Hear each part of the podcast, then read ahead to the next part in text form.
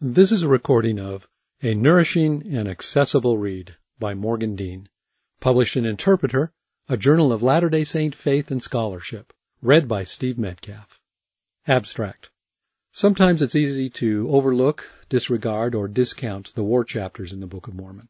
Michaela Stephens' new book about these chapters deserves wider attention, as it's an excellent study resource that provides valuable devotional and academic insights while remaining accessible to lay readers.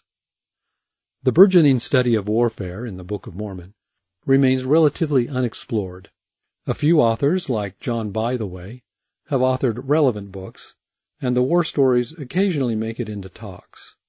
Michaela Stephens' new book, To Defend Them by Stratagem, offers a shining example of a devotional discussion of warfare in the Book of Mormon with insightful analysis and plain language accessible to readers. Stephens sprinkles perceptive points and aha moments early and throughout the book. In assessing King Noah's behaviors, she notes how he became unable to distinguish between real and fake threats, and his attempts to stop them invited Lamanite reaction. She makes the case that Noah's response to Alma's new church was probably a violent sweep of friends and relatives of the believers, and perhaps even of Lamanite lands. Quote, "Thus we can see how King Noah lost the ability to discern what was really threatening and what was harmless, and real dangers began to blindside him. Imagine this fear when confronted with Gideon, sword in hand, and then seeing the army of the Lamanites invading, threats coming from all directions, and then his people turn on him after running away from the Lamanites. He never saw any of that coming because he was so fixated on Alma." Close quote. The book covers the war chapters in particular, but provides insights from King Benjamin to the Jaredites. The chapters vary in length, but they stood out for being pithy and easily digestible. This doesn't take away from the astute ideas Stephens provides. For example, she compared the wrathful oath of Gideon in Mosiah nineteen to the revenging oath of the Nephites in Mormon three. This made me reconsider some of my own research. In other places, such as her educated guesses about Captain Moroni's backstory, her insights inspired me to research further. While the book is academically insightful, its best features are devotional. The book's chapters are divided in such a way that families would be easily able to add this to their home studies curriculum.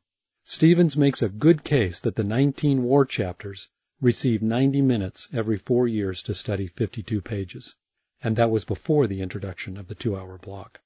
The author's analysis isn't overly long or complex, and quotes could be included in Sunday school without anybody noticing. The author lists and quotes key scriptures in her analysis, which warmly invites further study from readers. Stephens promises, quote, "In this book, you will learn about tactics that Satan uses against us. You will learn about tactics you can use to defend yourself. You also will learn strategies that will allow you to go on the offensive." Close quote. The book admirably achieves this goal to create a very enjoyable read that is nourishing and accessible for both the mind and the soul. Morgan Deane has a B A from Southern Virginia University and an M A in history from Norwich University, specializing in military history. His publications include Offensive Warfare in the Book of Mormon and a Defense of the Bush Doctrine, and Bleach Bones and Wicked Serpents, Ancient Warfare in the Book of Mormon. He teaches history at Brigham Young University, Idaho, and has been accepted into the War Studies program at King's College, London, where he will study the early insurgency of Mao Zedong.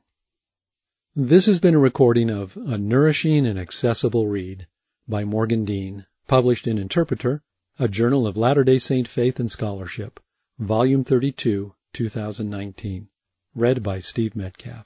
This audio recording is copyrighted under a Creative Commons license and may be freely distributed if it remains unchanged. The journal and its website are credited and is for non-commercial use.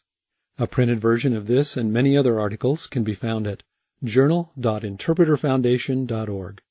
More information about the Interpreter Foundation, along with a wide array of additional resources, can be found at interpreter foundation dot org.